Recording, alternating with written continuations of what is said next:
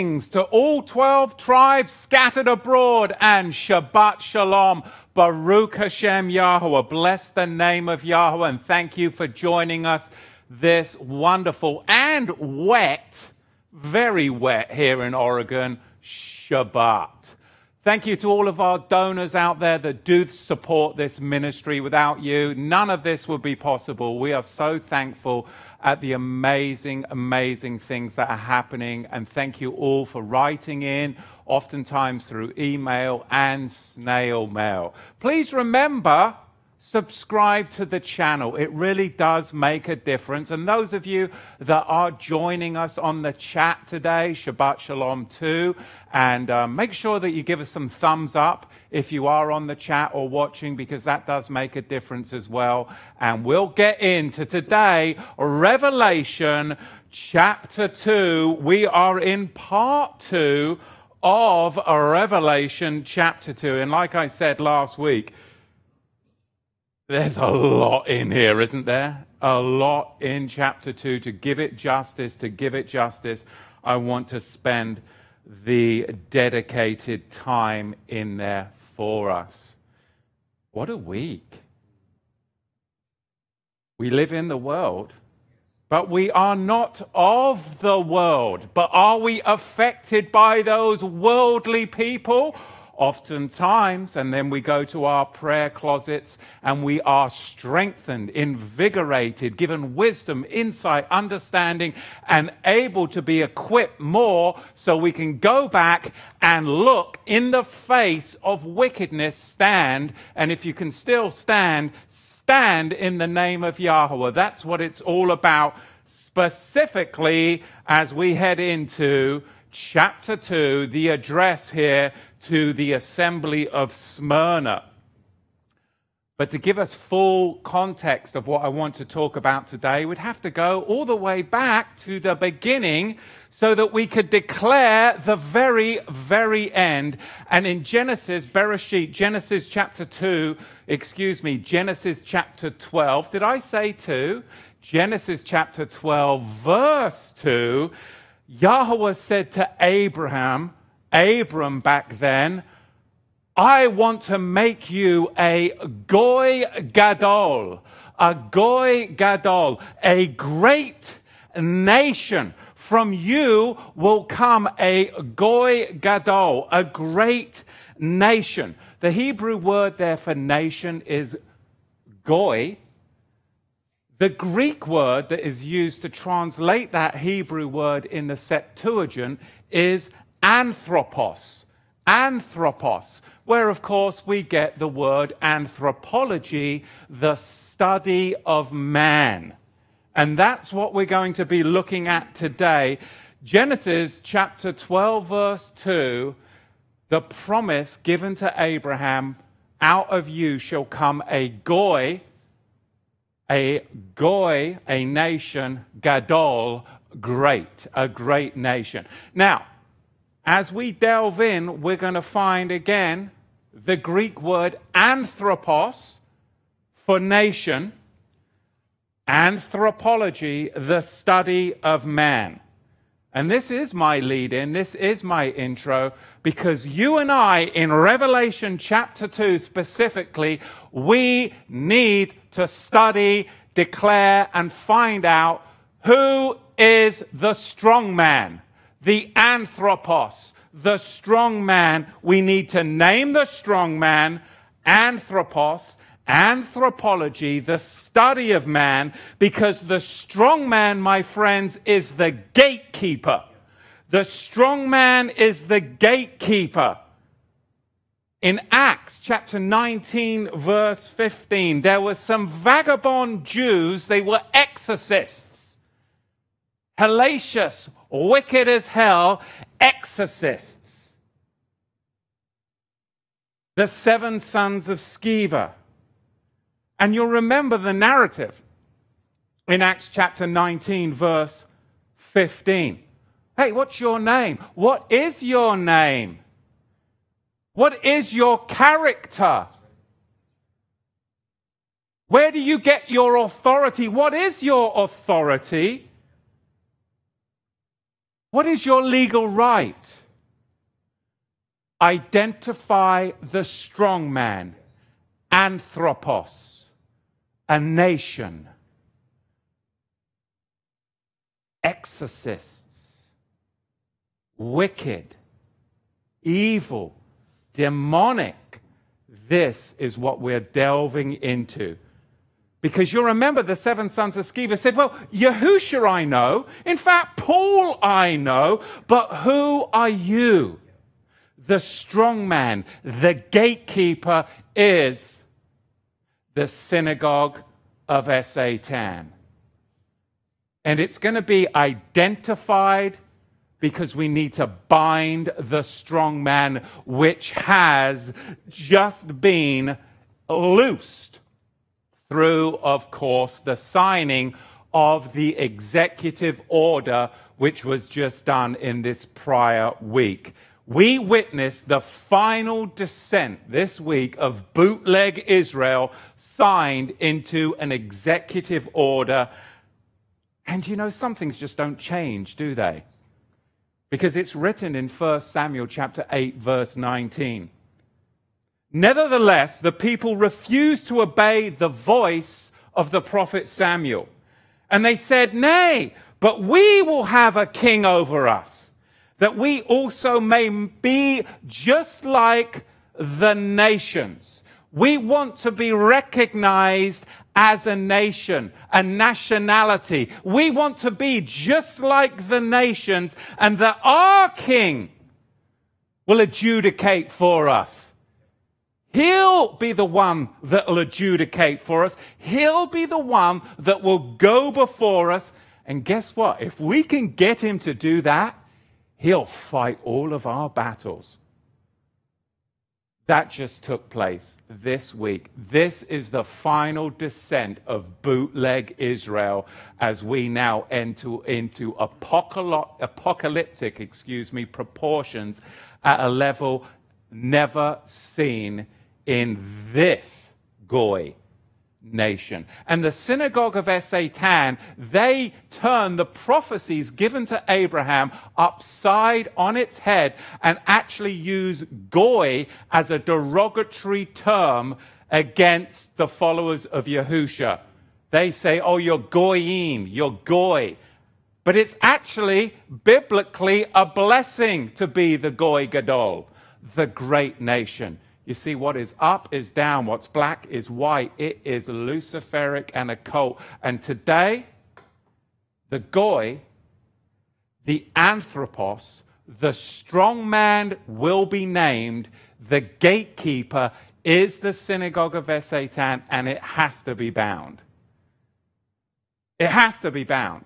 This is so important that the end time saints, that are the true believers, that hold the testimony of Yahushua and keep his commandments, they have a common identity, those true believers.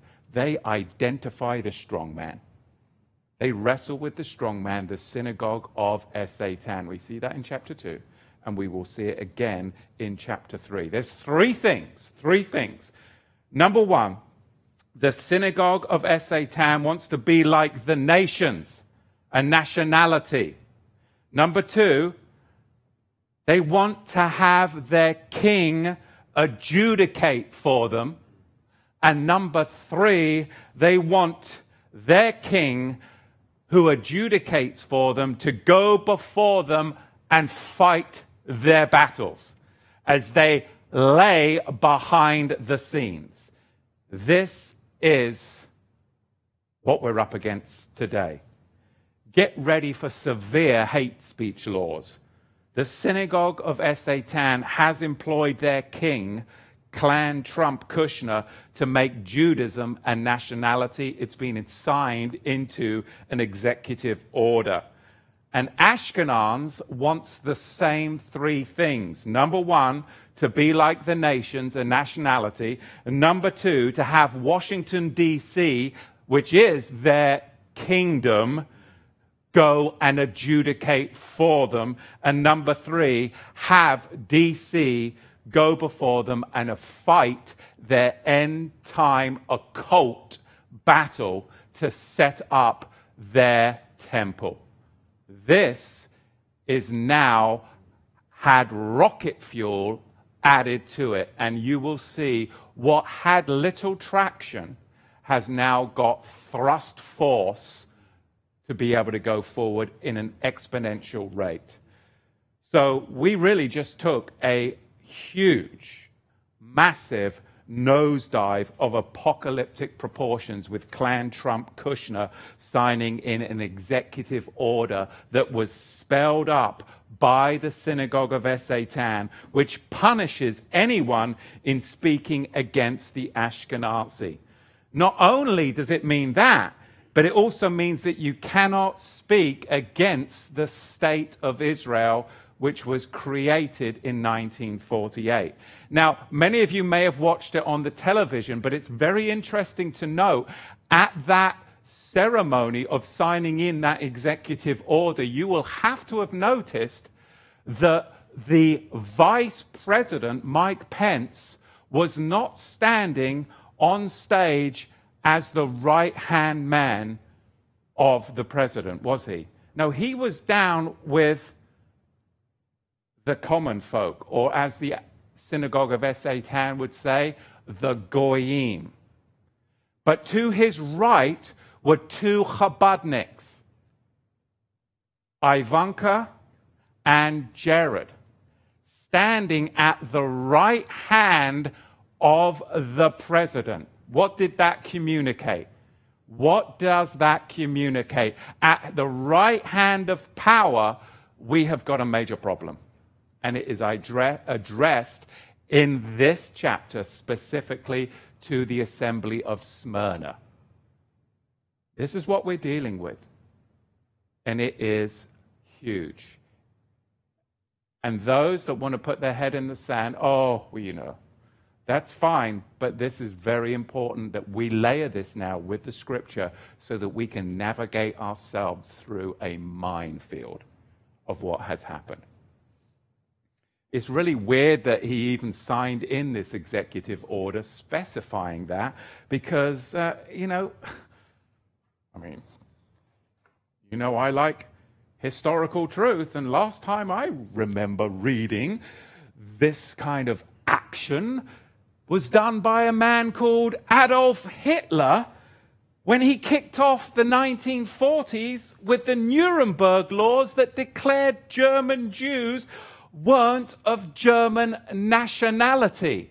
They were of a different nationality. So, this week, with the signing in of the executive order declaring Judaism as its own national nationality, this then has to be, based upon historical truth, a double edged guillotine, does it not? It's going to cut both ways.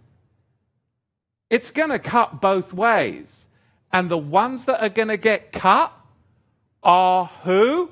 Chapter 2 tells us the believers in Yahusha will get cut. Let me continue on.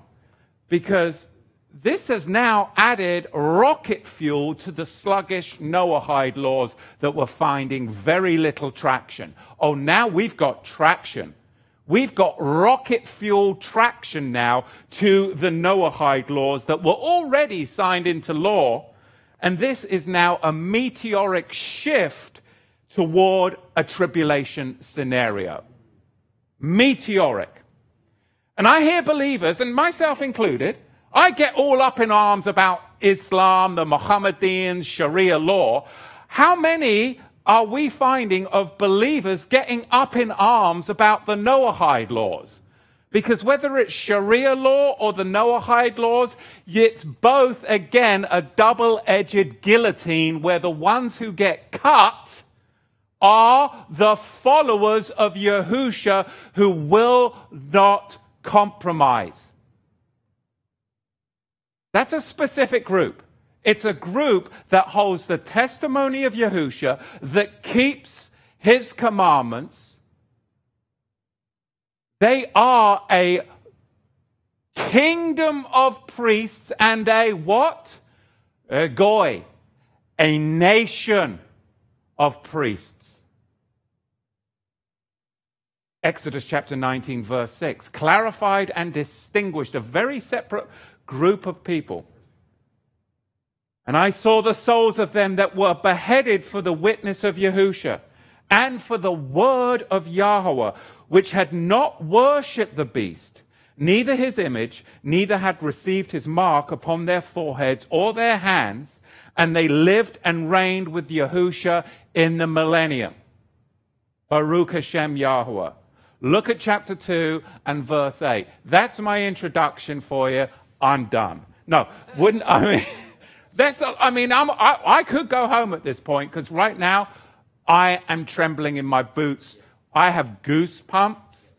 I have been the anticipation and the pray for me and my family the spiritual warfare to know that this was what I had to teach. My wife has no idea what I'm teaching. My kids don't. Nobody does. Because for me, it's between me and Yahweh and prayer, supplication, and confirmation through the word.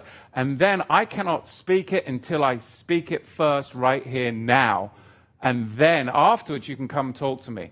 But it has to, I have to birth it. But I know what's, what that means. And I know the cost. And this is, so, you know, please download our videos that are on YouTube. Download them to your hard drive Share them with your friends. I hope we're backing everything up here, and we want to be fully backed up because I don't know after this teaching, I hope, but we have to realize that the world has changed.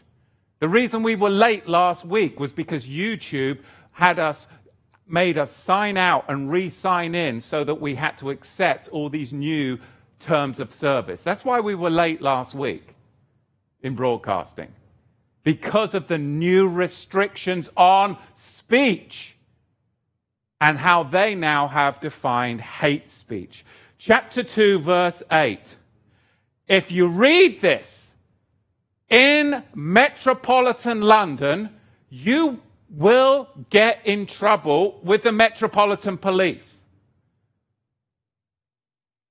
Because they're already not protected by speech laws.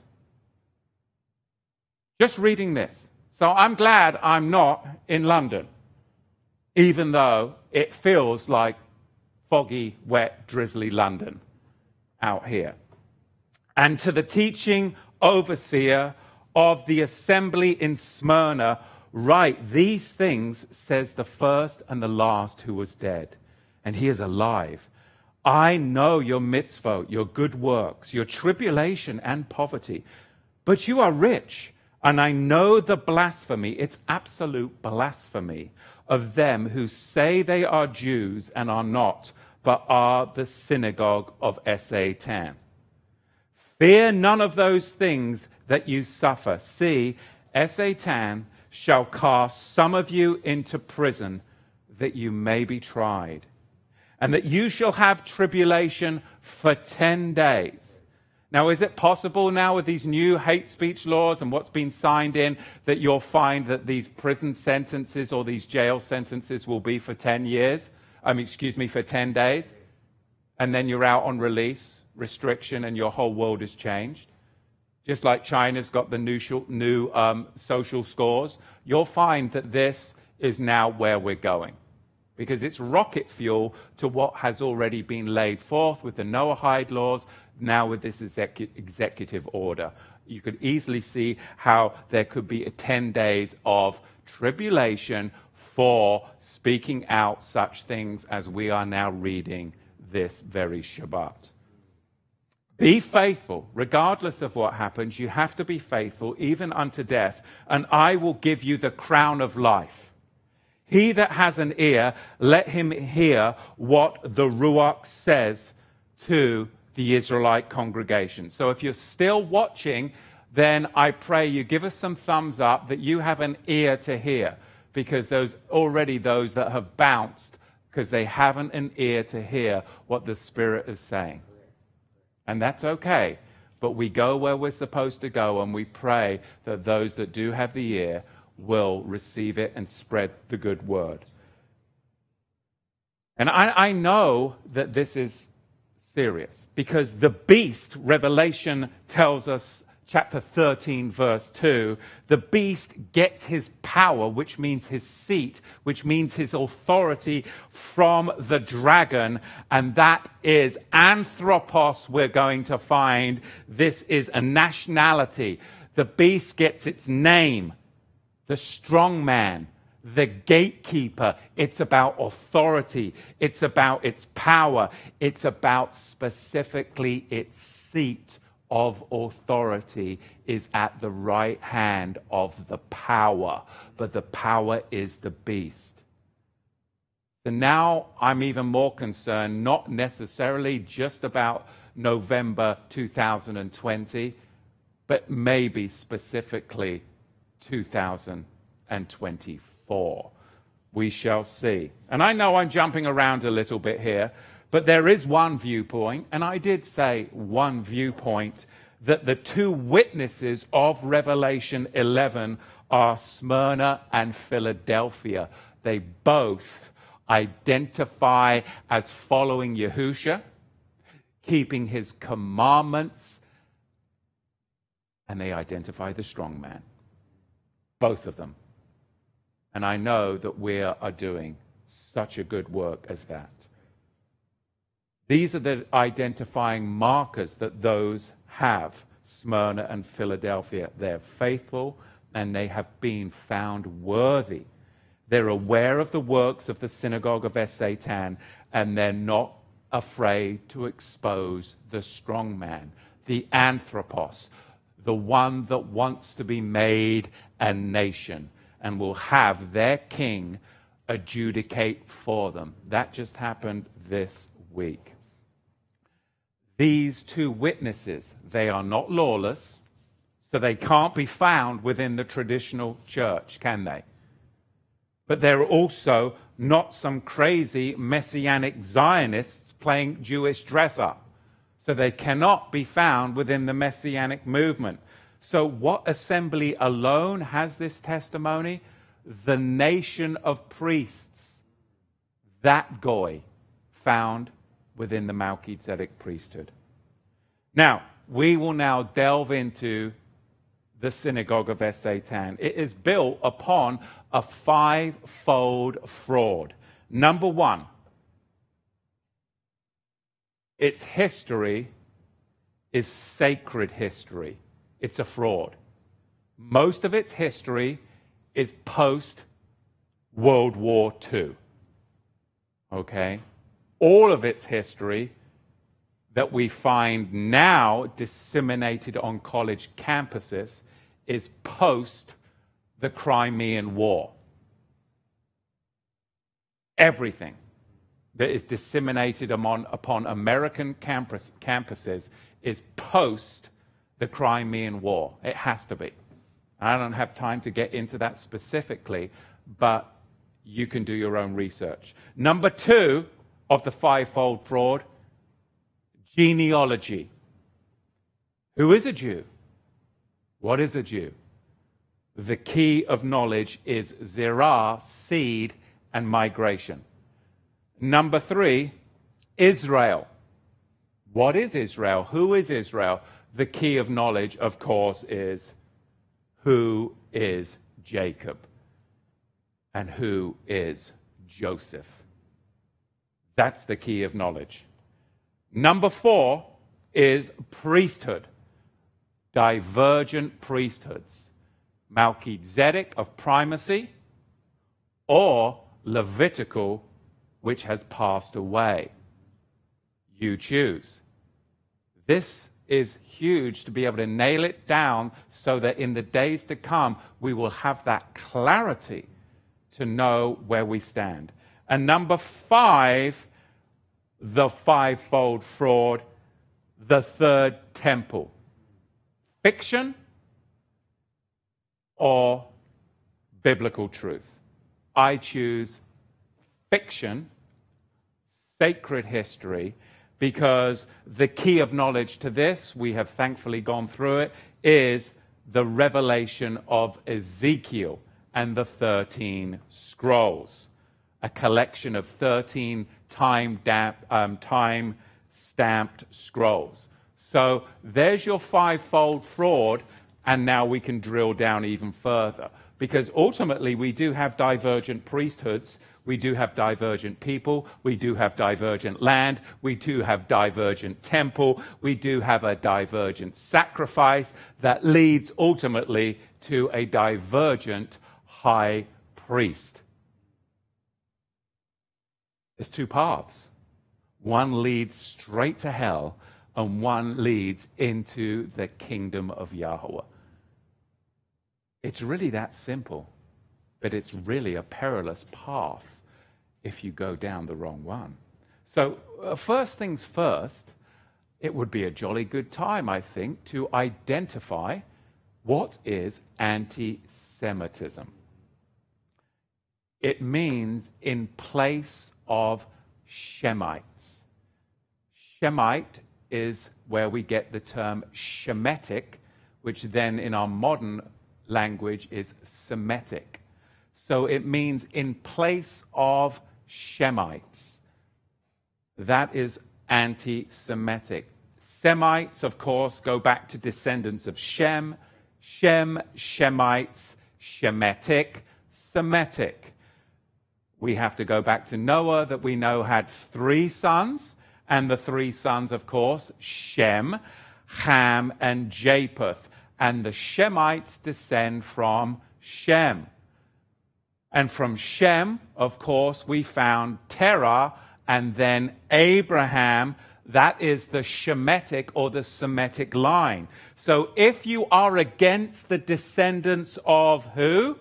Abraham through the promised son, because remember, the promised son is Isaac, yet Ishmael was going to be made his own nation. That's a different deal. The promised line goes through Jacob to, excuse me, through Isaac to Abraham. The split is Ishmael, well, that's another nation. That's another Goy, but it's not the Goy Gadol, the great nation, which was promised to Abraham. There's a split there. There's your split. Okay? But there's another split even before that. And these splits are zerah, are seed line splits. And these seed line splits are either Yahweh or a cult from hell. It's not like, oh, there was a little split down the family line here. No, yeah, it was split for a specific reason. Because either you're with Yahweh or you're with Satan. There is no in between. It is really that simple. So we're identifying what it means to be anti Semitic. It means to put oneself in place of the Shemetics, those who descend from the line of Shem.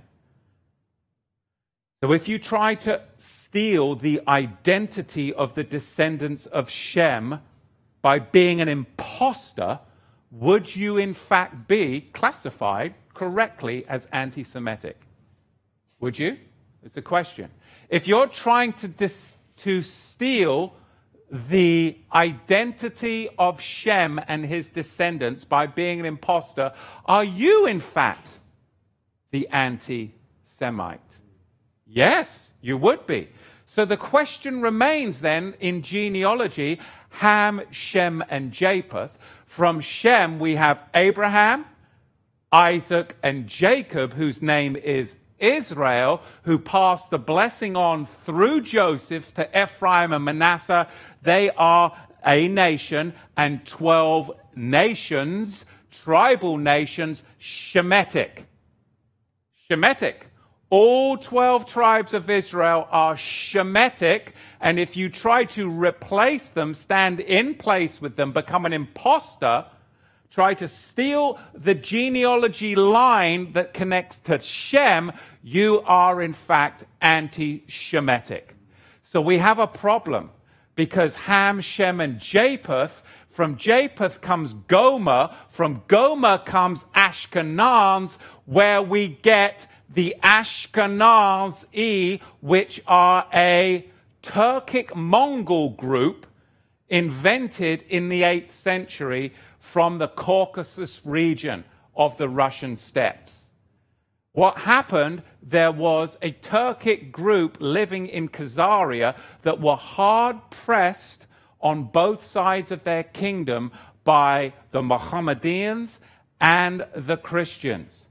So, to keep peace, they converted to a mystery religion of those around their territory, a Babylonian mystery religion called atheistic Judaism. And they became known as the European Ashkenazi, descendants of Gomer and Japheth. Are they Shemites? Do they descend from Shem? You see, the scripture t- teaches the truth, but politicians don't follow the scriptures, do they? and neither do a lot of people that should be that claim the name of Yahusha. So here is where we get identity theft and anti Semitism. It's trying to steal the birthright, trying to steal the heritage, imposters, and this is where we're at today. And now it's become law that if you actually track back to the Bible, you could end up in trouble. Because we know that accompany all 12 tribes or nations, Goy, come from Jacob, Israel, Exodus, excuse me, Genesis chapter 35, verse 11. And then in Exodus 19, verse 6, we know that the kingdom of priests and a holy Goy nation is Melchizedek and thus Shemitic, correct? There's the blessing. There's the blessing. The synagogue of Satan say they are Jews, descendants of the tribe of Judah, connected back to Shem through Jacob, Israel, and Abraham, but they are not. It's very clear and easy when you read your Bible, isn't it?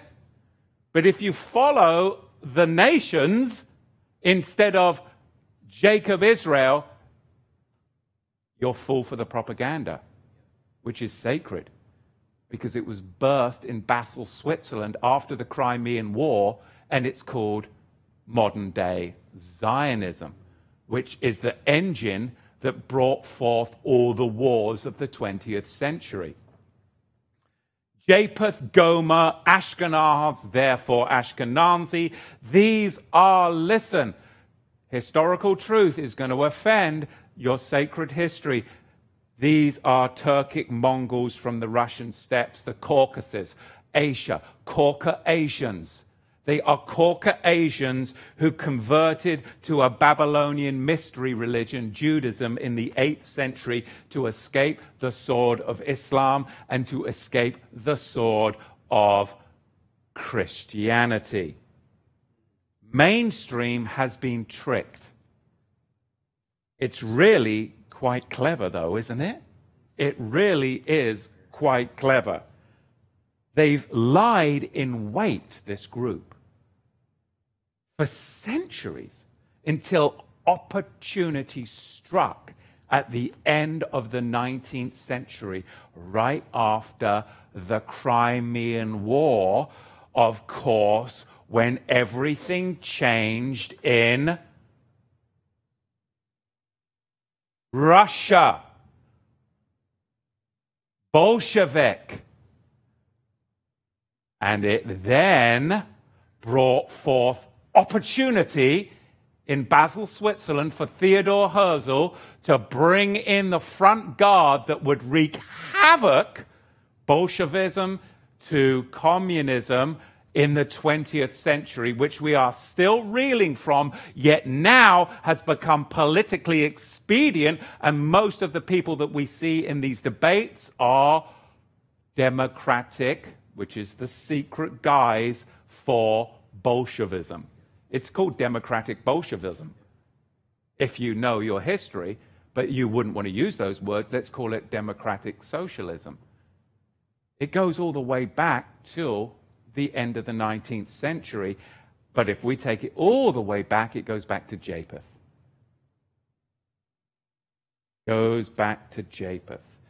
Because they've lied in wait for centuries until opportunity struck at the end of the 19th and the turn of the 20th century. Ephesians chapter 4 verse 14 it is written that we should no longer be children. I fully admit I used to be a Christian Zionist. I was a messianic Zionist because I layered sacred history on top of the Bible like a veneer. But it started to crack and peel away the more I actually studied the scripture in Ruach and Emet, spirit and truth. And then I started to peel back the flakes, and I'm like, hang on a minute. Biblical Israel is connected to Jacob and Abraham. Political Israel is connected to Theodore Herzl and the synagogue of, we shall say, no more. Ephesians 4, verse 14, that we should no longer be children tossed around and carried away in every wind of teaching by the tricks of men and human cleverness. It's extremely clever, used by those who do lie in wait to deceive you. In Romans chapter 9 and in John, we find these words For not all who are descendants of Israel are Israel, nor because they are his descendants are they all Abraham's children. It is not the natural children that are Yahweh's children, but it is the children of promise who are regarded as Abraham's offspring. A man is not a Jew if he is one outwardly. No, a man is a Jew if he is one inwardly. And circumcision is circumcision of the heart by the Spirit. Children born not, not, not of natural descent, but born above is the classification that Yahweh has written in his word for us today. And we know from John chapter 11, in the 48th verse, we know it very well that the synagogue of Satan, they betrayed Yahusha to preserve a national status. And this is exactly what we find right here in Revelation chapter 2 with the assembly of Smyrna and Philadelphia later they are up against a group of deceivers that are trying to preserve a national status when Yahusha has already made his own nation a kingdom of priests and a holy nation. And this is the dichotomy and the reality in which you and I live. And I can't believe how many people would rather just go to some Sunday Bible study about Christmas when this stuff is boots on the ground, a spiritual reality and an awakening. And you can see it happening, unraveling before us. And I am excited, invigorated, and fearfully and wonderfully trembling before Yahweh. But it also, you know, in sobriety, it is kind of a crazy time to live.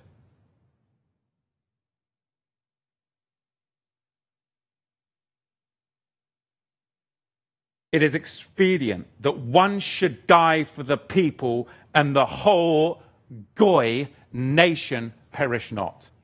So the synagogue of Satan, they betrayed Yahusha and his nation to preserve their own nation status.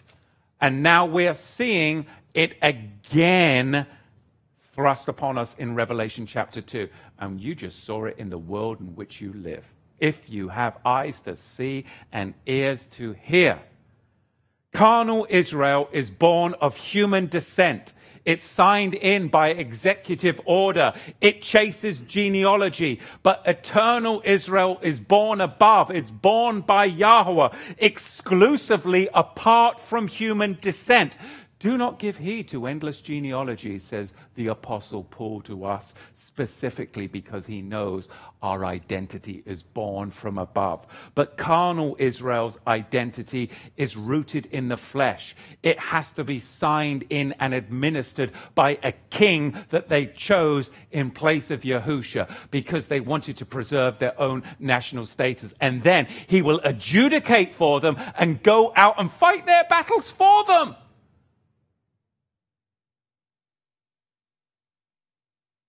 But Yahusha is on the throne. And he said that yes, he has given us victory. But we're going to also have to fight our battles in this world because we've already got victory in the world to come. But do not think that there will not be tribulation, my friends. The Bible assures us that there will. And if we're His, we will experience it. We've just got to prepare for it and accept it and be empowered by the fact that we are chosen in this generation to witness such stressful things as which we do. Because this promise was a land covenant given to Abraham. Genesis 12, Genesis 15. Abraham entered into this land covenant 430 whopping years prior to the establishment of any other priesthood. The Levitical priesthood didn't come along till 430 years later because this promise of who Israel is, who is Israel, is connected to the Melchizedek promises, the Melchizedek priesthood. Because the writer of the book of Hebrews tells us that Levi paid tithe to Melchizedek through the seed, the loins of Abraham. He was in Abraham's loins. So, which is superior? Elevated, denigrated. The Melchizedek is elevated, and of course, political Israel must try to elevate the denigrated one because they are looking to build a temple made with hands to worship their sacred host. Yet we have a temple made not with hands, and our king sits upon his throne. Psalm 110 clarifies that for us in prophecy. So Abraham offered up his tithe to Melchizedek. It was under the Melchizedek order of priesthood. The land covenant of Israel was always to be administered under Melchizedek priests. That's why David, under David and under the Levitical priesthood, they never attained the promises of land, did they? Never. It couldn't be. It has to go under the administrative administration of Melchizedek for the promises to take effect. So if you have a political entity created by atheistic Ashkenazis in 1948. Is that going to inherit the promises of the Bible? No, and that's where all of the Christian Zionists have gone wrong with their prophecies, and the Messianics too, because they have confused veneer for the word of Yahweh. And I'm, I praise Yahweh that I woke up. And now I get to wake many of you up and disturb many of our enemies.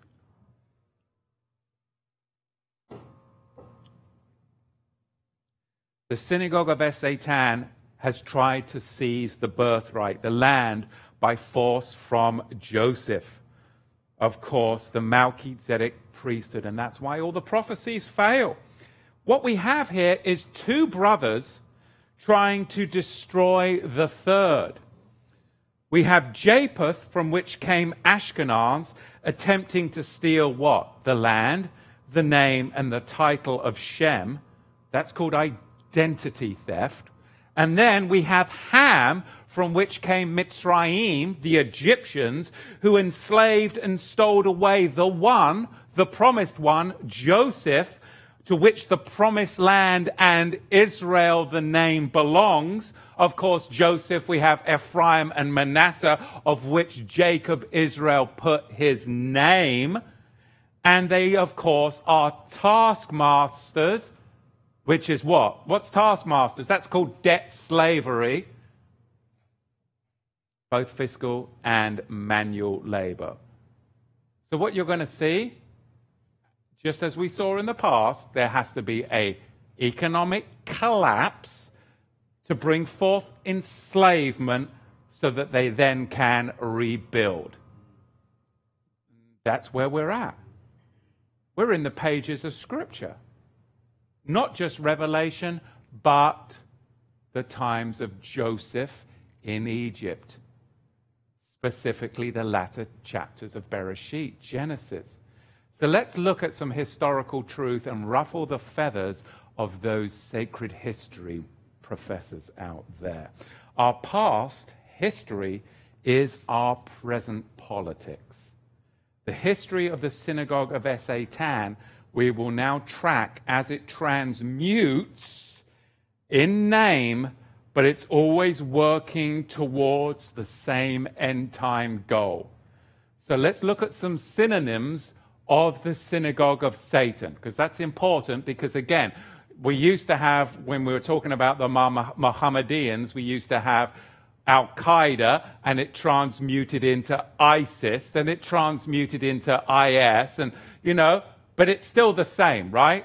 It's the same, of course, that would be with the line of Ishmael, but this line now of Japheth, it's again going to transmute its name. The synonyms of the synagogue of Satan, of course, would be the Bolsheviks, the Temple Institute, Zionists, Ashkenazi, Karaite, Khazar, the State of Israel, Messianic Torah observant Israel, Messianic Judaism, and of course the groups of wisdom in Talmud.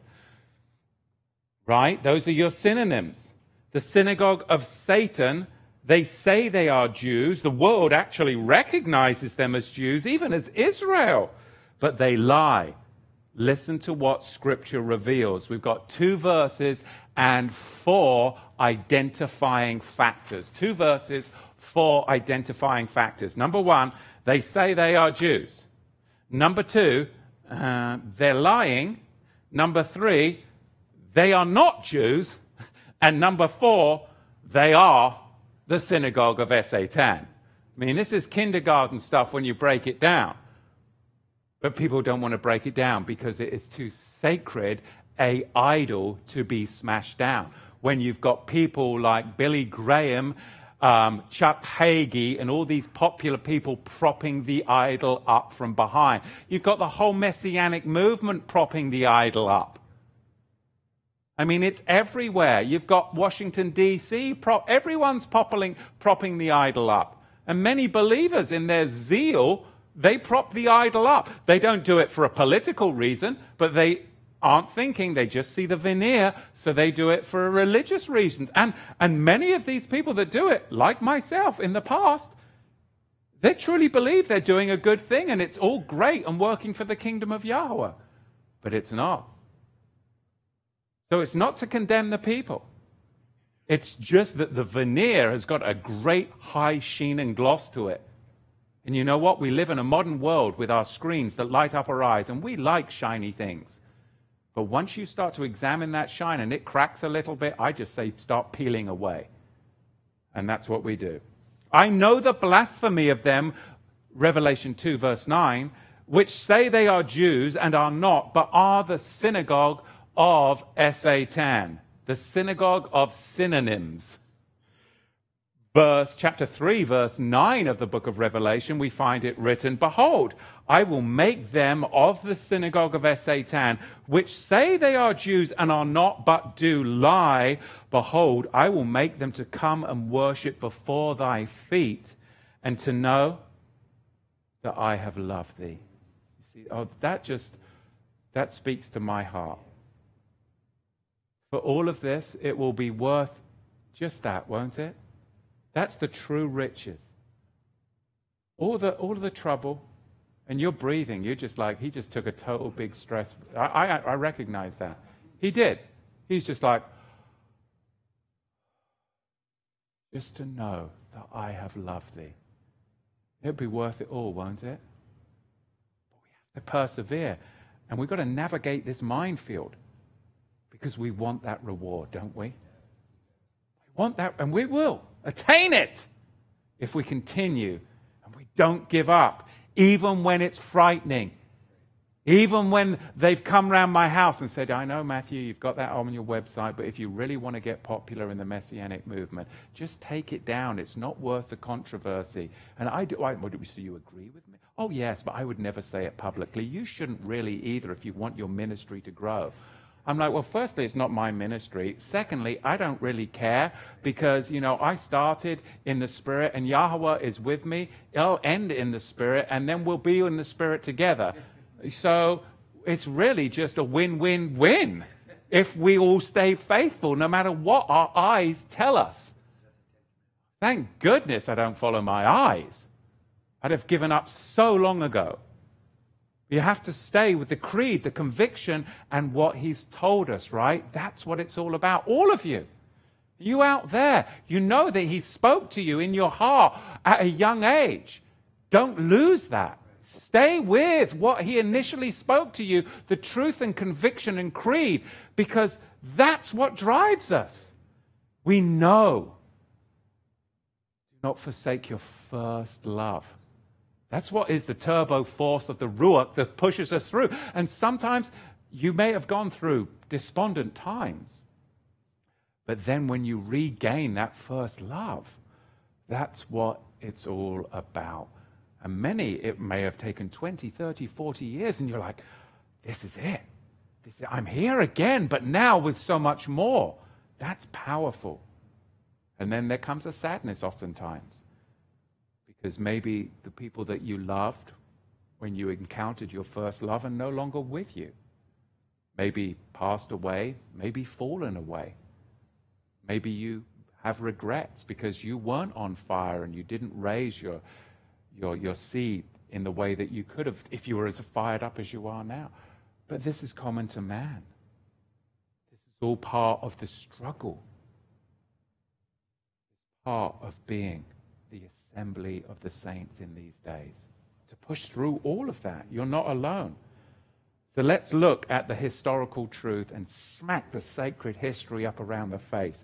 In 722, before the Common Era, the Assyrians, this is where it all started with its growth of Ashkenaz the Assyrians living in Israel, they ask Sargon II, who was the king of Assyria in 722 to 705 before the king, um, before the Common Era, they ask him, hey, we'd like to have our own priest, like our own. Like, can he come down from Bethel and set us up in all of our occult magic? We're going to have a great old time up here doing all kinds of hellacious wickedness. We'll expand it to the nations. And then in 2020, oh, they won't know what's happening because they'll all have drunk the Kool Aid for centuries. That's pretty much what happened, beginning right here with the king of Assyria, because they asked him for a priest of Bethel who had recently been deported. So they're not into deportation, you see. They don't want to have strong borders. They're not into that because it could have been their priest, like he was, deported. So, what Sargon II didn't know was this was a wicked, evil, hellacious priest, the very likes of whom Yahweh had destroyed the ten northern tribes for to begin with, because they'd got into such wicked idolatry. He was now promoting it again at Bethel after the 723 before the Common Era deportation of the 10 northern tribes. So this is the birth of the priestly synagogue of Satan, birthed on the hilltops of Israel in around 722 because the king of Assyria, Sargon II, didn't know that this was an evil, wicked priest that would then affect the world today. Now we go forward to 538 before the Common Era, and we have the return from, of course, the Babylonian captivity.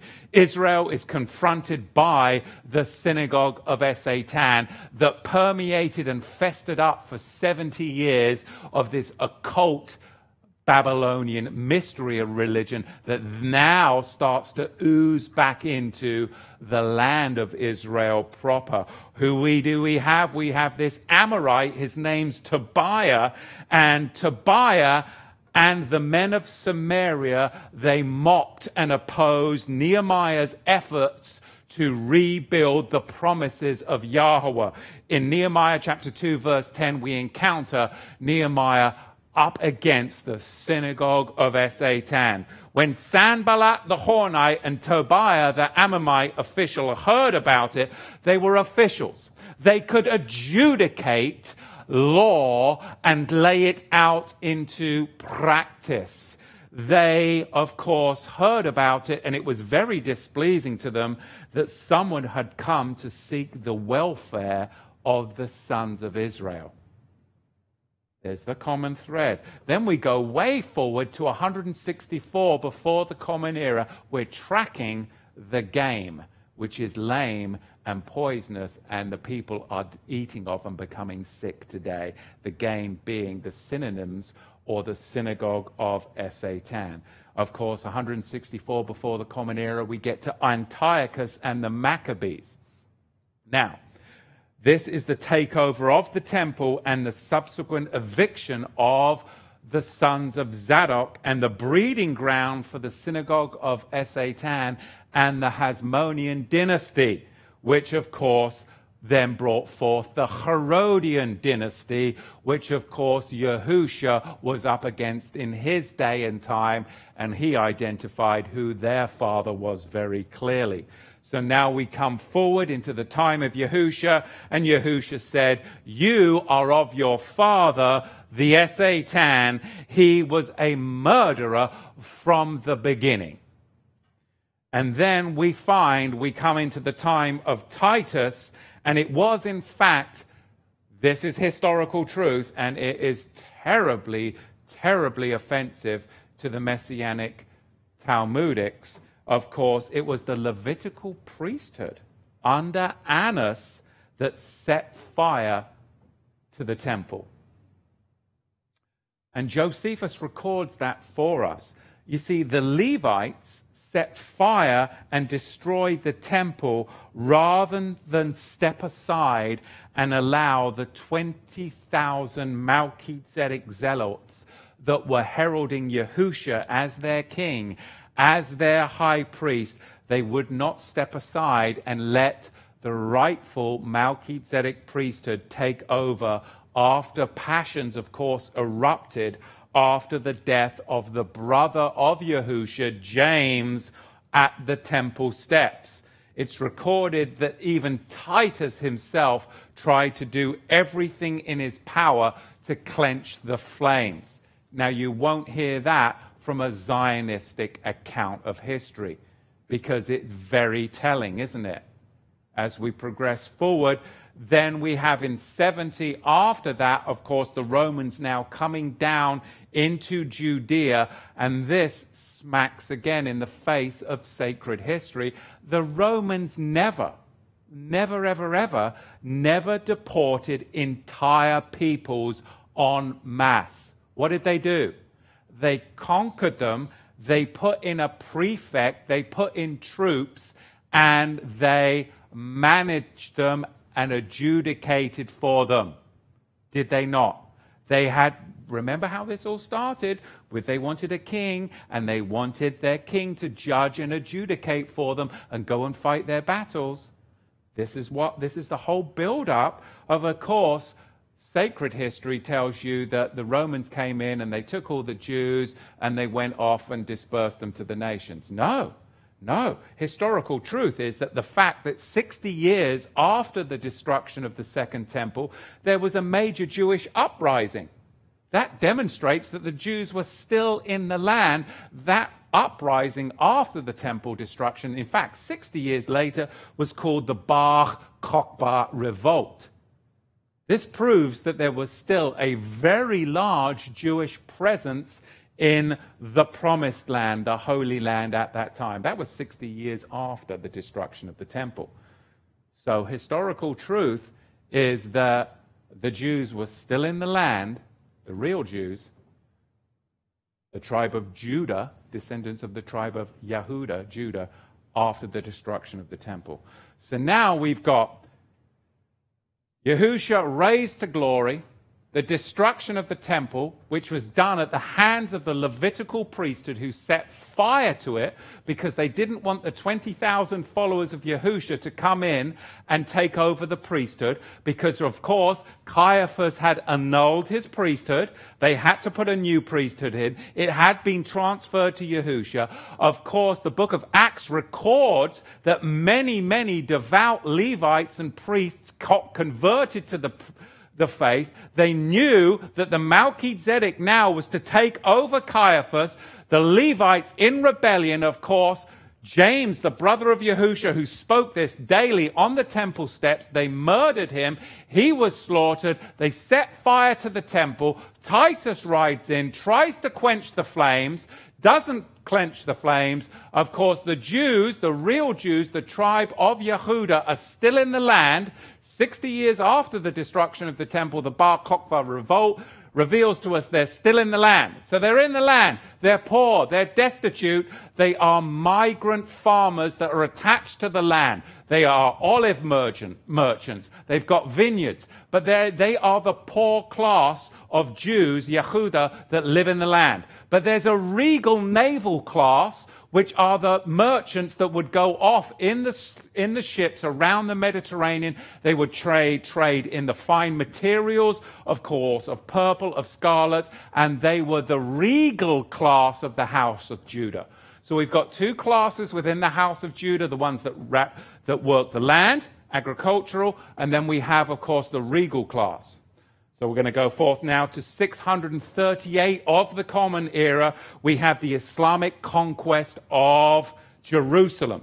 Islam now conquests Jerusalem, and they put all of those people that are living in the land under what's called a dhimmi status. A dhimmi status under Islamic law means you have to pay the jizya tax. So now you've got all of these poor agricultural workers that cannot, they're going to, they're going to lose their land, they're going to lose their inheritance because they can't afford to live under a dhimmi status of Islam. So what do they do? They convert to Islam. These are the agricultural migrant Jews. They convert to Islam to save their land.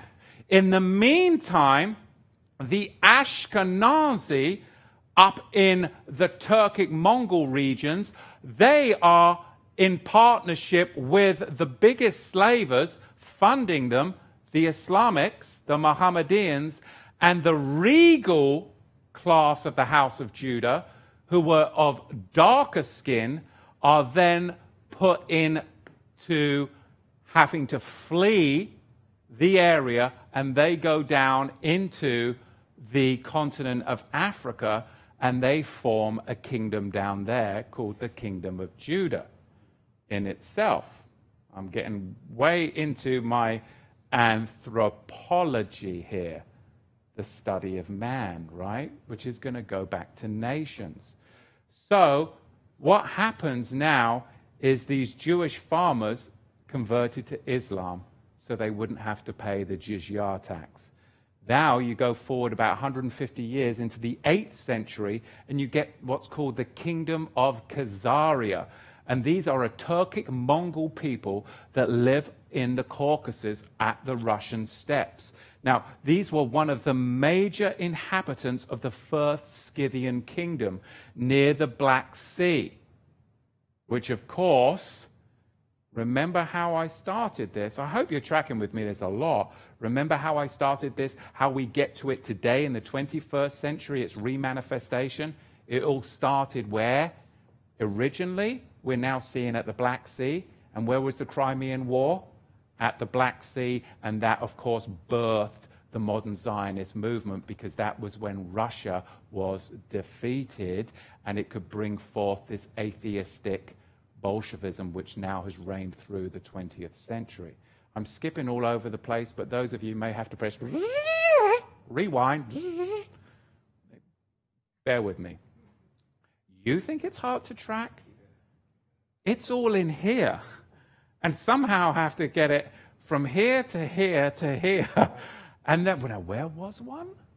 So bear with me. I'm trying to do the best that I can here with years and years of study trying to communicate it. We're talking about the 8th century kingdom of Khazaria because we've been tracking the birth of the synagogue of Satan all the way from Genesis 12.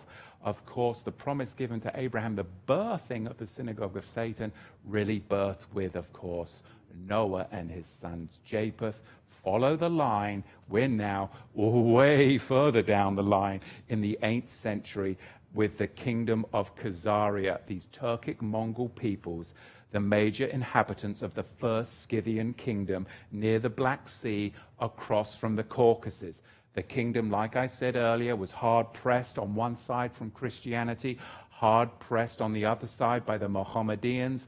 So, to keep the peace, they converted to a third religion of atheistic magicians. Babylonian Judaism converted in the 8th century. They were the descendants of Japheth, Gomer, Ashkenaz. They became Ashkenazi.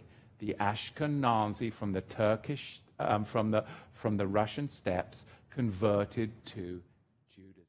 And now that's where you have a satanic grafting, right? Does that make sense? It's like gene splicing. It's totally corrupt, but we have Judaism and then the grafting right here of the Ashkenaz coming both in now into this modern day political status that we're going to see. Scythian Khazars descending, we see Noah, Japheth, Gomer, Ashkenaz. That's your Genesis 10 model. Then, of course, we have the Crimean War, 1854, 1855 ish, somewhere around there in this very region, with, of course, the Turks, the French, and the British against the Russians, which then, after that, we had the fall of the Tsars. They were slaughtered by the Bolsheviks, and it leads into the first, uh, the leads into the Second World War. That was between the wars, right? So what we have is these Scythian Khazars. Then we have, of course, the Crimean War. And then after that, the opportunity, the perfect opportunity for the synagogue of Satan to get into its final thrust before the pages of Revelation 2 and 3 can come into fulfillment. This happened in 1897 at the first Zionist Congress in Basel, Switzerland. Then, we're going to go fast now. 1917, Zionism, we're looking at synonyms of the synagogue of Satan. We've got Zionism, the Bolsheviks killing the czars with the Bolshevik Revolution. And the Bolsheviks are, in fact, what? They're Khazars, they're the sons of Gomer, they're Ashkenaz. We have these Russians taken over, of course, after the czars, the Russia was taken over by atheistic Bolsheviks, an Ashkenazi system. And that brought forth the USSR, right? Under Lenin and Trotsky where 250 million, astounding number, 250 million Christians were murdered by, of course, the synagogue of Satan. Then we have World War I, and we have the Balfour Declaration of 1917. And they all have a common thread. You see, the synagogue of Satan is the common thread. The Balfour Declaration, it originated in the War Office through the Zionist leaders of Dr. Weizmann and Mr. Sokolow. And it brought forth President Wilson and the Americans into the First World War to aid the Allies. Now, the fact that it was with the Ashkenazi help that brought the USA into the war on the side of the Allies, this, this truly rankled the Germans ever since. It just really rankled them. Because America initially, it's surprising that we speak English over here, because it was going to be German. There was such German influence um, in the um, uh, 18th and 19th century in the Americas. It was huge, huge, positive. So that when the Americans got brought into the First World War by the Ashkenazi, the Germans were really like rankled by it. Like, what? We're, we're, we're supposed to be together, allies, right? So, how did it get in? Money, right? Because the Ashkenazi connection, we'll get through that. The fact is that with the Jewish help, we had the Americans brought into the war on the side of the Allies. And of course, we know that Rothschild was a signer on this document. The Balfour Declaration, his, his signature is right upon that document. Then, of course, we have the decimation of World War I, and then the, the Germans, they're put under the Versailles Treaty. The Versailles Treaty just inflicted such economic devastation and damages upon the Germans that they just, the whole country just capitulated and it went down the absolute toilet. Because at that point, we had the Bolshevik bankover, the banker takeover of Eastern Europe.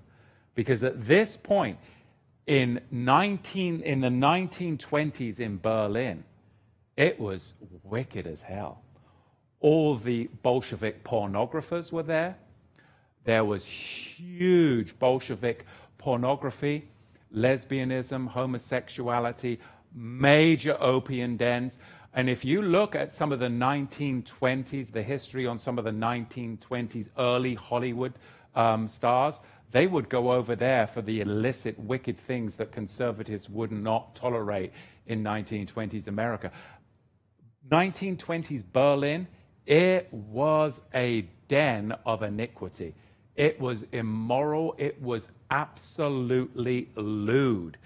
This, of course, I mean, Hitler did not come to power in a vacuum. There was a major problem going on in Germany, and he was voted in unanimously by the people because of what their world was and they were in big, big trouble at the hands of the synagogue of Satan.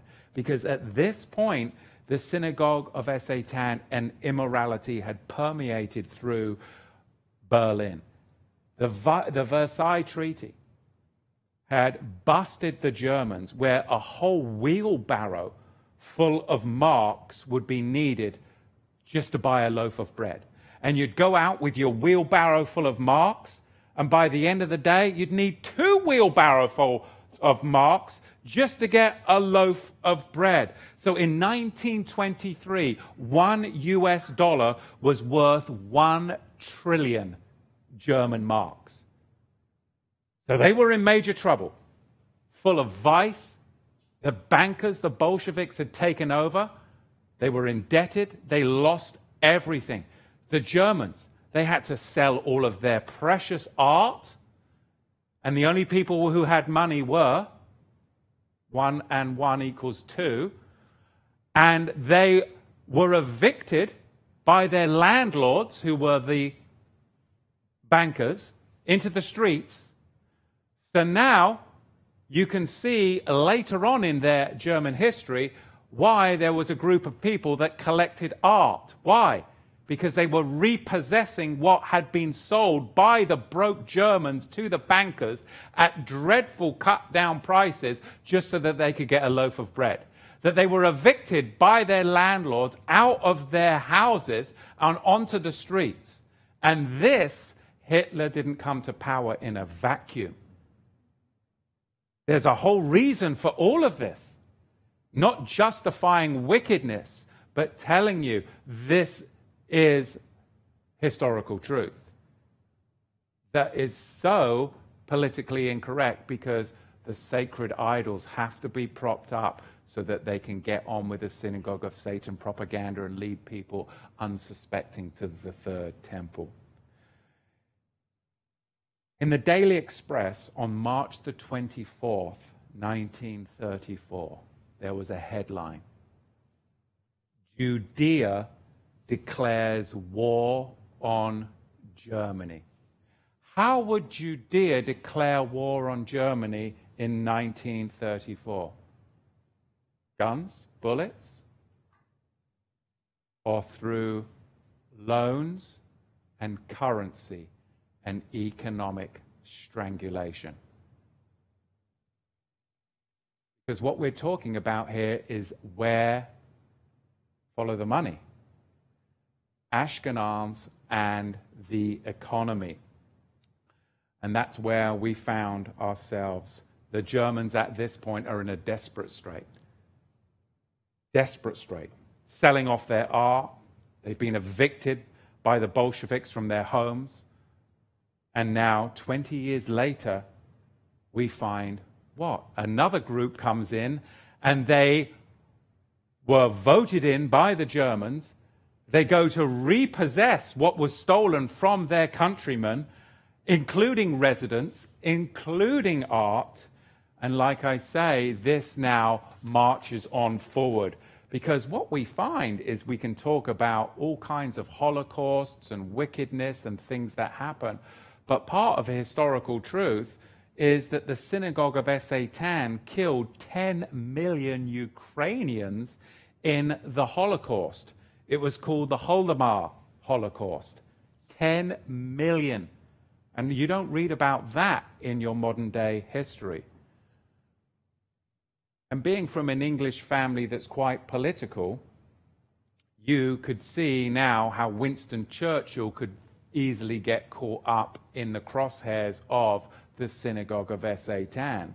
Because Winston Churchill initially exposed the, the um, Bolsheviks in the Jewish Bolsheviks, in fact, in the 1920s. He exposed them politically and even wrote in the newspapers of London exposing Bolshevism and how dangerous it was. Even here in America, it was so um, Everybody knew how dangerous Bolshevism was. It even comes out in some of the earlier movies, like Annie, the movie, kids' movie Annie, right? There's a whole theme of Bolshevism in there. There's Bolshevism, terrorism, right? Uh, or maybe it's The King and I. I'm not sure. I think it's Annie. I'm looking at my son. He'd know. Is it Annie? The one with Yul Brynner, I believe that is. Is that Annie? Oh, that's The King and I.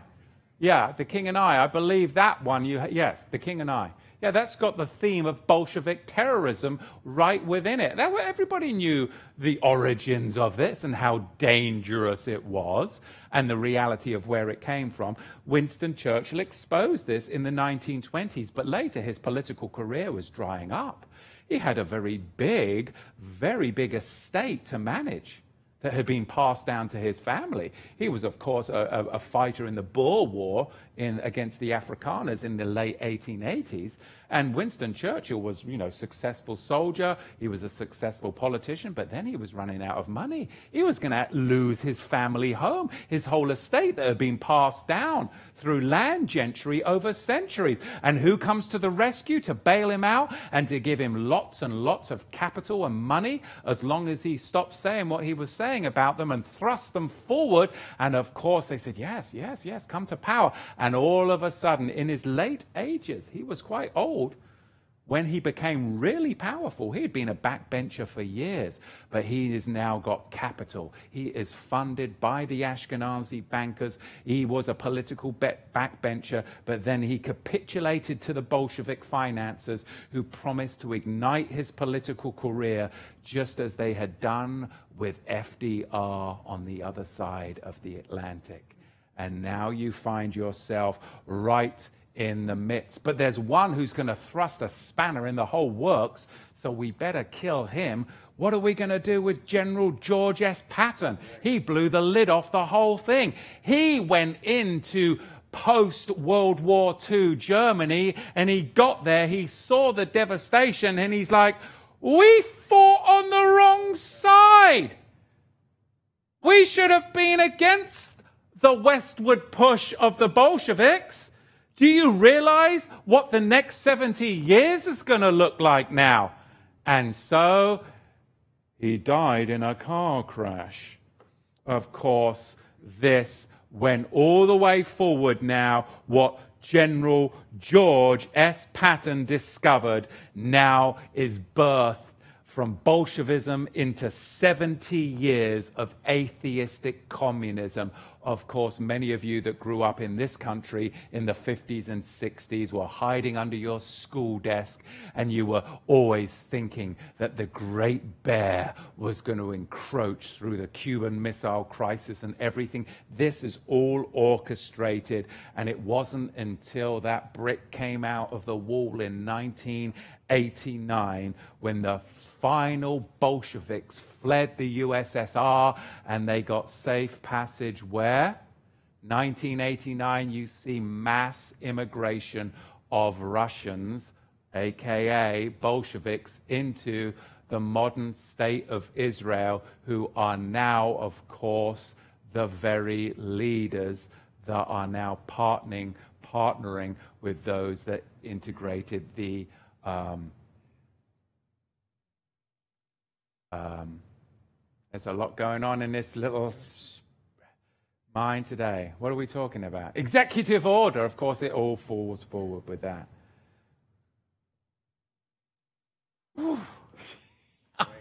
Bear with me. We'll take a sip from our sponsor. And if you're still with us, Baruch Hashem Yahweh, I'm barely with us, but I'm still excited. Give us some thumbs up on this video. Okay, subscribe to the channel, keep it going in the chat. Really appreciate some of our hosts in the chat. Michelle's doing a fabulous job. I think Michelle was a school teacher at some time because she takes what I'm saying really fast and she can nail it out. Phenomenal job. Thumbs up to you in the chat, all of you. Those that are Ashkenazi trying to sleep in in the chat, just kick them out, okay? We will not tolerate infiltration from the synagogue of Satan. At this point, we'll dive right back in. That was my comedic break of lightheartedness. That wasn't even funny, but it was a break for me. I'm just going to finish up with a little bit of history because I do think it's important to track this. Even if you don't watch the whole teaching in one go, it's very important to be able to track this because ultimately it does connect and will lead forward through the very, very revelation of Yahusha the Messiah. And revelation, whether you like it or not, it is a complex maze, but it is in a beautiful garden the Garden of Yahweh, the Garden of Eden. It's administered by Yahusha, and it is a maze that we will get through. But we will not get through it in one teaching. We will not get through it in one setting. But we will incrementally make ourselves passage safely through the maze of revelation. This is a lot to handle. If you think it's a lot to handle, Imagine being me. I am a lot to handle. Myself. Me, myself, and I. I have to live with me. Can you imagine that? And I know a lot of you right now are being really facetious, and my wife's most probably watching at home. She's, she is actually, because they're under the weather today. So pray for my family. Not in a bad, dreadful way, but you know, in an Oregon way. In an Oregon way. Well, we're going to get through the maze. But today, we're in the fairly, fairly, fairly initial stages of this maze. With the history of the synagogue of Satan, we now get to the end of the World War II. Dreadful times, dreadful times. And many, many people talk about the wicked, wickedness of the Nazis and the terror and all of these things. But what they don't talk about is the German non combatants. 100,000 women and children were incinerated in one night in Dresden by the British and the Americans, mainly the British. Today we'd call that a war crime, indiscriminate bombing. Young children, mothers, Christians, believers, a hundred thousand in a single night. That's a Holocaust. That's trauma. That is wickedness. There would be entire families, entire families between April and May of 1945, as the Bolsheviks, the Ashkenazis, were pushing from the east into Germany, whole families would commit suicide. Within 72 hours, within the village of Demmin, which was first in line for the Bolsheviks, a thousand people committed suicide. Mothers with their children because they knew what the Bolshevik atheistic Ashkenazis would do. Because their clergy had already warned them. Because, of course, in the Talmud, in Ketubot 40a and Yevamot 60b, the rabbinical concessions for rape and abuse of children were already authorized by the rabbi, rabbis. And the German clergy knew that it was authorized. 7,000, mostly women, in Berlin at the fall of the war committed suicide because they knew what would happen. If you read, and it's terrifying, what the Bolsheviks did to women and children unarmed combatants after the fall of Germany, that the Allies stepped aside and turned a blind eye because they wanted to parley with the Bolsheviks and break up the land and get the booty. What they turned aside, a blind eye to, is, is disgraceful. That's why they will not teach it on college campuses. It is outrageous, terrifying. It's a, it's a history the Germans aren't even allowed to read. It's not in their textbooks. And you'd be arrested if you even spoke this in Germany today. 7,000, mostly women, in Berlin committed suicide because they knew what the rabbinical concession to rape and abuse of children was in the Talmud that allowed it, and they knew that was now coming to them. A thousand families, a thousand in the village of Demmin within 72 hours. And then, of course, that is what I would call the unknown Holocaust. Not only the Holodomor, not only Dresden, but of course the dreadful suicides of the people. Then we have what's called this Haavara agreement. It's called a transfer agreement. And this was an agreement between the Nazis and not Nazi Germany, I should say, and the Zionist German Jews. And it was signed in on the 25th of August, 1933. Now, later, Hitler turned this into what he saw a better plan called the Madagascar Plan, but this was an answer, an ideal answer, he thought, to the so called Jewish question. But by September 1940, its future was doomed. But you should see this Haavara agreement and Madagascar plan was a very different plan than what we're told Nazi Germany actually had today. This is a historical fact, but again, this doesn't really this totally contradicts sacred history. I can't get into it because we're on YouTube, but you can look into those two agreements if you want to further the Haavara agreement and the Madagascar plan. And then out of that, we finally get to right where Japheth and Gomer have been going ever since the start. They get something adjudicated for them they get a piece of land in 1948 and the creation of the state of Israel. This is the goal. This is the major goal now of the synagogue of Satan, orchestrated through the killing of the czars, two world wars, and now it finally comes into fruition. This is a plan of the Zio Bolsheviks, Herzl, and Lord Rothschild that is fully realized. Now, Theodore Herzl was an atheistic Ashkenazi. He sacrificed the religious Torah Jews on the altar of atheistic Zionist Khazars, and he aided in the increase of suffering of these religious Torah Jews and assisted the secular nations in the persecution of the true Torah Jews. He fanned the flames of anti Semitism to bring about this hellish goal. Of course, the goal birthed in Basel was what? A state of Israel and Zionism. Now, originally, when the first prime minister of Israel came in, his name was David Ben Gurion, prime minister of Israel, and he said this If I could save all the children of Germany by bringing them to England and only half to Israel, I would choose the second.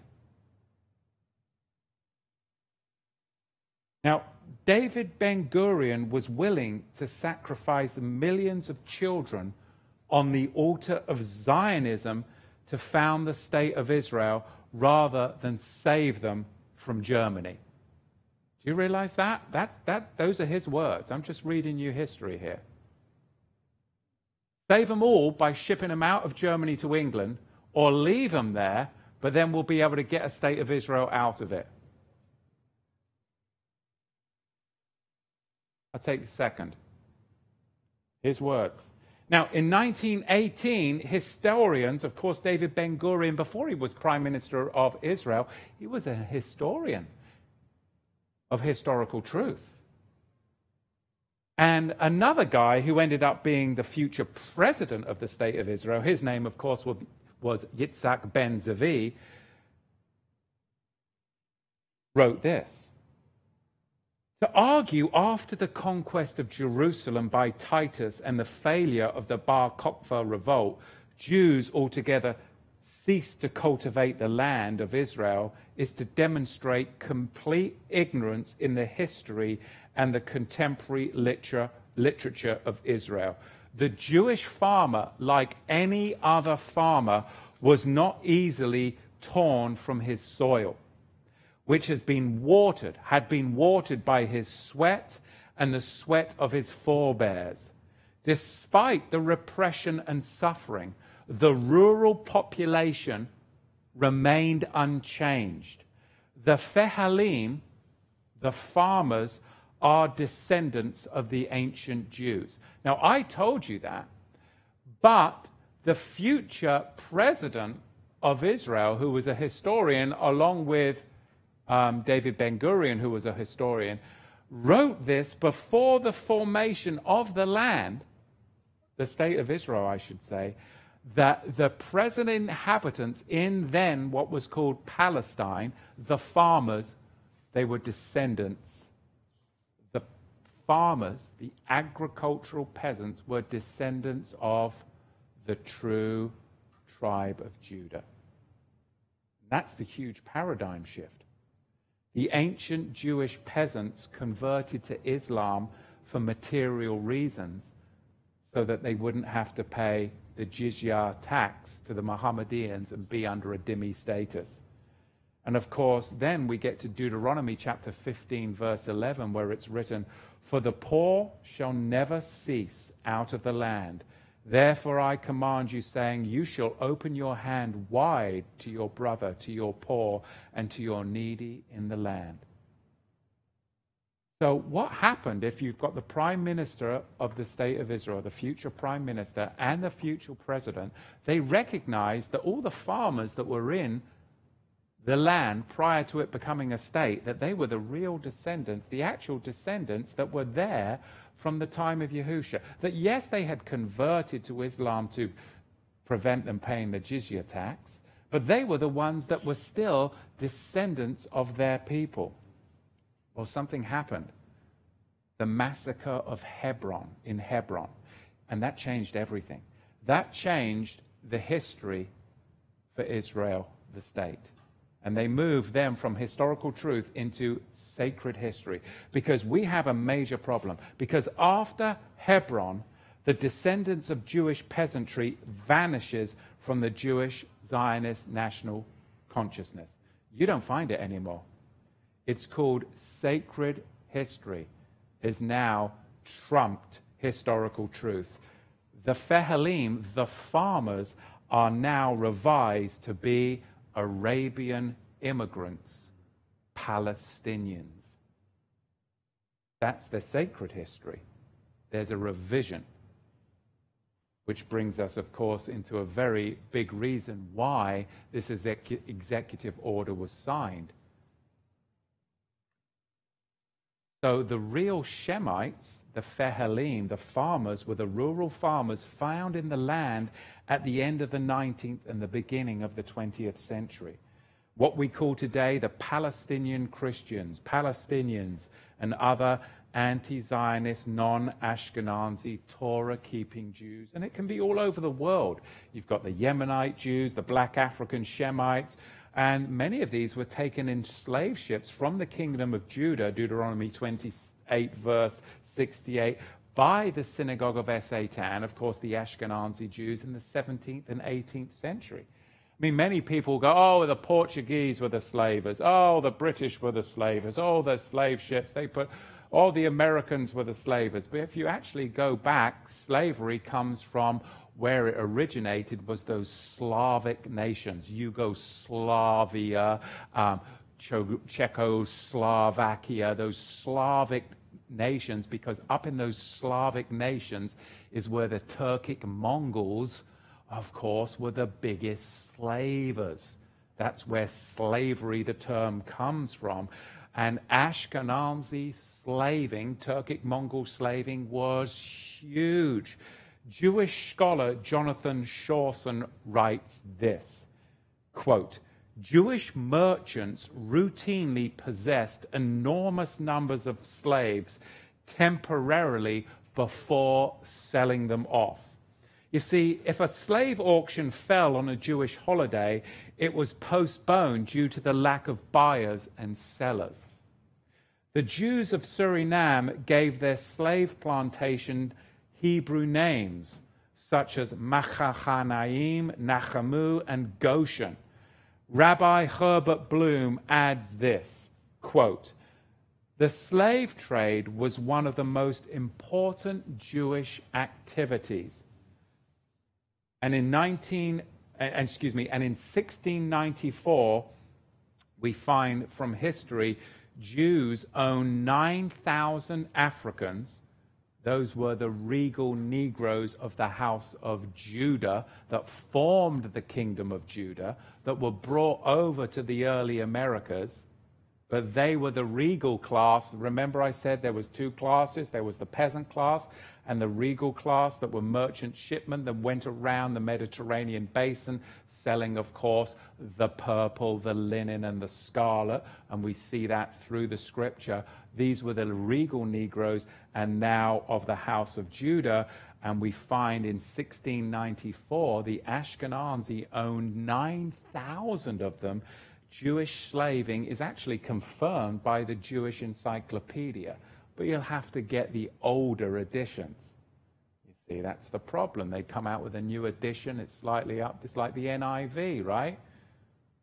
updating everything. And now, even I think in the NIV, they've got gender neutral terms. It's crazy. I mean, really, there's so much to unpack here, but I've gone on too long and having too much fun. You've got places to go. You've got places to go. And believe it or not, I've got somewhere to go. It is Shabbat. Praise Yahweh. To sum it up, truly, we live in wild, crazy times. And what's going on, it doesn't track to anti Semitism. It is, of course, Japheth trying to steal the birthright. Japheth, Gomer, Ashkenazi, synonyms for the synagogue of Satan. And now we get it signed by executive order into our modern day. It truly is a battle. It really is just a pure case of insolence, isn't it? Of course, First Chronicles chapter 5, verse 1, it is written, Now the sons of Reuben, the firstborn of Israel, he was indeed the firstborn. But because he defiled his father's bed, his birthright was given to the sons of Joseph, the son of Israel, so that the genealogy is not listed according to the birthright, yet Judah acted, the Hebrew word here is gebar, insolently. Judah acted insolently over his brothers, and from him came a ruler, although the birthright, which is the land, which is the name Israel, belongs to Joseph. So this is really identity theft. That's what this is about. Revelation chapter 2, Smyrna identifies those that are involved in identified theft. And this is where we're at in the world today. And it is of serious consequence for us to navigate the maze of revelation and the maze of the world in which we do live today. Because we live in the world, even though we are not of the world, we must be aware of our present circumstances and then apply the word supernaturally to eh, be able to endure it, to go through this world without fear, without trembling, and to have clarity of what our war is. For our war is not against flesh and blood, it is a principality but it manifests itself here with the synagogue of Satan, which of course was at work this week triumph, triumphantly with the signing of that executive order. Questions, comments? Do we have anything? We, we don't have um, a mic manager today, do we? That's okay. So we don't have any questions because we weren't organized enough to be able to do it the way that we do it, but maybe there's a better way of doing it. But you're still here. If you've been hate watching all the way to here, then give us some thumbs up. And if you've been tuning in because you have an ear to hear and you've got eyes to see, then give us some thumbs up too, because today is the day that Yahweh has made, and we shall rejoice and be glad in it. It is Shabbat. We'll catch you live, Yahweh willing, next Shabbat, where we'll dig into part three of chapter two, and we'll be digging into Balaam unearthing the donkey's ass.